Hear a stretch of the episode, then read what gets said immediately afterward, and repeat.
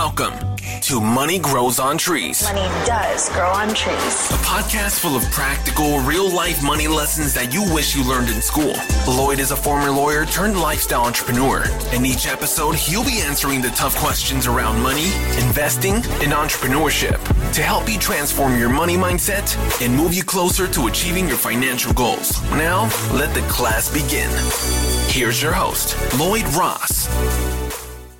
All right, welcome back to the show. Money Grows on Trees podcast. My name's Lloyd Ross. This episode is titled Is Being Busy Keeping You Broke? Is Being Busy Keeping You Broke? What the heck does that mean? Well, I do talk about this briefly in my book, Money Buys Happiness, about the busy badge. It's a money mindset or a limiting mindset when it comes to wealth building. And it's one that we don't really understand. It's one that is predominant and it's common and it's hard to break and it's an identity as well, right? Being busy. But quite often the mistake of getting rich means you've got to get busy, right? Hard work, work more. This is the paradigm that we most sit in when it comes to our work. And unfortunately, being busy typically does keep most people broke. It's a funny thing. It doesn't feel like it does, but it really does.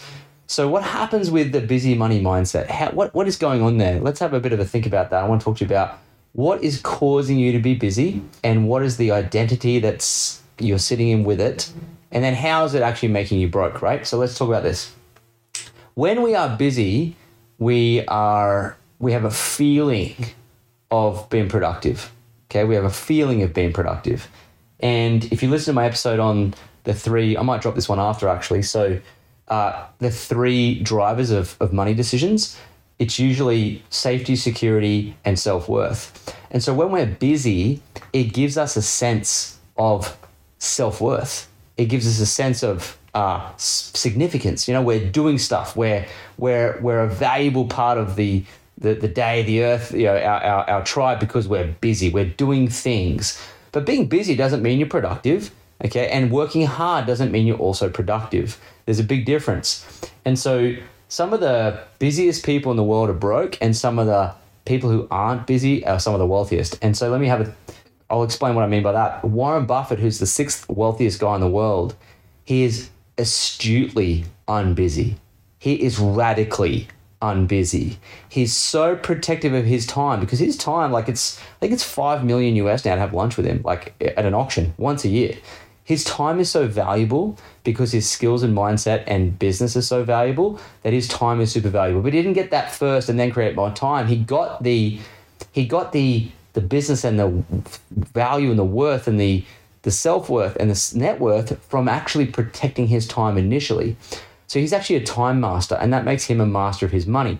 So he's on one end of the spectrum where he's actually not busy at all. He just protects his time so well. He can choose what he wants to spend his time on.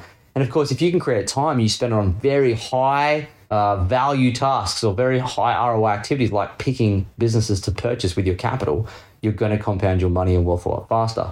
So he actually spends a lot of time doing those high value things, but he's not busy. He's not frantic. Okay. Um, and so being frantic and busy does not translate to wealth. On the opposite end of the spectrum, people who are super busy but are broke, you can you can see very clearly that they are busy doing lots of minor things. Jim Rohn used to say, never major in minor things. And so quite often you'll see people who are super frantic, busy, doing lots of stuff, but aren't actually wealthy at all, are living paycheck to paycheck. They're not only money broke, but they're time broke because they can't do the things they want to do with the people they want to do them with. And what drives that behavior is a feeling uh, of, of security. It's a security blanket for thinking they're productive because they don't want to be marked with the identity of a, as a dole bludger. In Australia, that's parlance for they don't want to be earmarked as a lazy person. Um, they don't want to sit idly, and they feel like activity is the way to get achieve more and get wealthy. But activity doesn't translate to wealth. Okay. So you have to obviously be very specific about what you spend your time on that will create wealth. And so I've done episodes before on creating leverage in your life. So spending your time rather than on tasks, spending time on things that will do the tasks for you. And so those who are actually great at not working are the ones who get richer, which is, I know, brutally, it's cruel, right? And for me personally, I'm a worker. I, I, I have a I have a very strong work ethic that I've predicated my identity on. So I too found it challenging to actually do less to make more money. And uh, in fact, I was doing a like a mindset program once, uh, neuro linguistic programming program for about seven days, and the coach that was in there said to me, um, "Lloyd, why aren't you at your wealth level that you want to create yet?" And I said, "Oh, I just I just need more time." And he said to me this one line that I always remember. He said, "When did you decide that you needed more time to create more wealth?" And I was like, I was like Mr. Miyagi, tree falling in the forest moment. I was like, Doo-doo-doo. it just shattered my paradigm. I thought, when does wealth like? Why do we? Why do I need more time to create wealth? Why can't I create wealth using other people's time, using systems? Like, what is it that's holding me back? And I think it's the hard work paradigm. So we all, I think all of us, well, most of us, grow up with a paradigm of work hard, make money, right? And so I was stuck in that paradigm of I've got to work harder.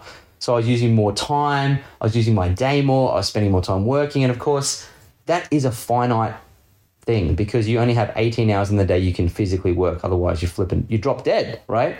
And so it's still wonderful to have a work ethic, but it's about what you work on and where you focus that work ethic, where you spend that work ethic, where you where you expend your energy and your focus matters.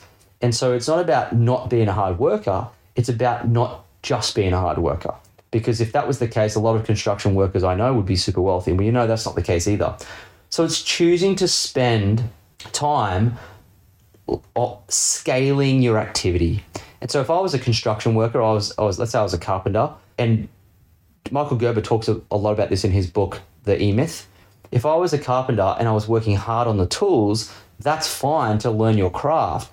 But at some point, you want to scale beyond your time. So that you then hire apprentices and then you delegate to people. Then you get systems in place. Then you build a business and then you step out of your business and then you can scale your construction company beyond your, your time um, by having people do those tasks. And it's no different to a day to day activity. So, like, if you're spending a lot of time cleaning the house, washing the car, mowing the lawns, and you don't have any leverage, you're obviously going to be working very hard. You're going to be very busy because you're doing everything yourself. Um, and you're not going to be able to scale your time, which means you won't be able to spend time on high value tasks and you won't be able to scale your money. So, what causes us to be busy?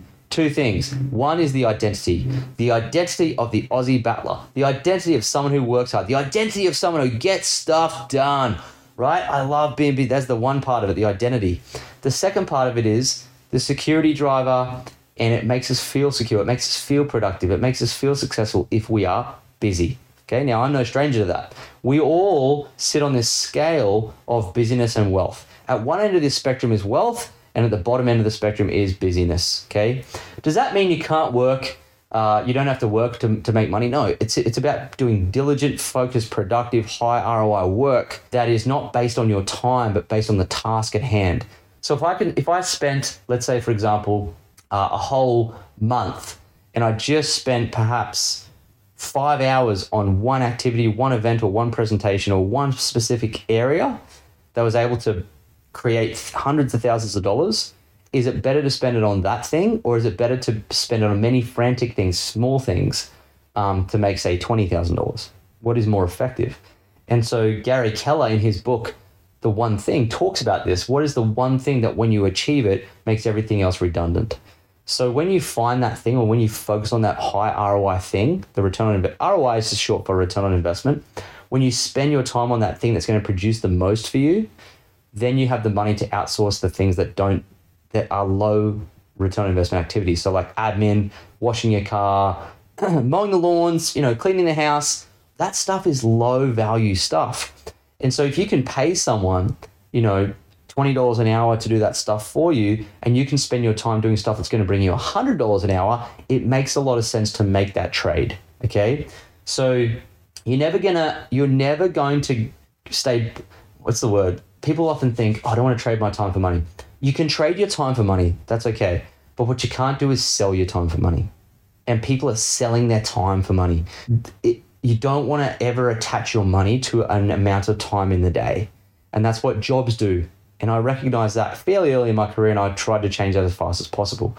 And and I've been able to achieve that, right? But it's just being aware of it. So you don't you really want your time to be detached from an hourly rate. You want your time to be detached from You want your money to be detached from time. You want your money to be attached to productive outcomes. Um, and once you hit that, you have a lot more time freedom. And when you can protect your time and when you can start to let go of the I must be busy to be rich and you can let go of the whole I must be busy for my identity to stay as it is for me to be a hard worker because if it has to be done, I have to do it myself, right? Those old sayings are stuck in our head, right? If you want to do a job, you got to do it yourself. You want it done properly, you got to do it yourself.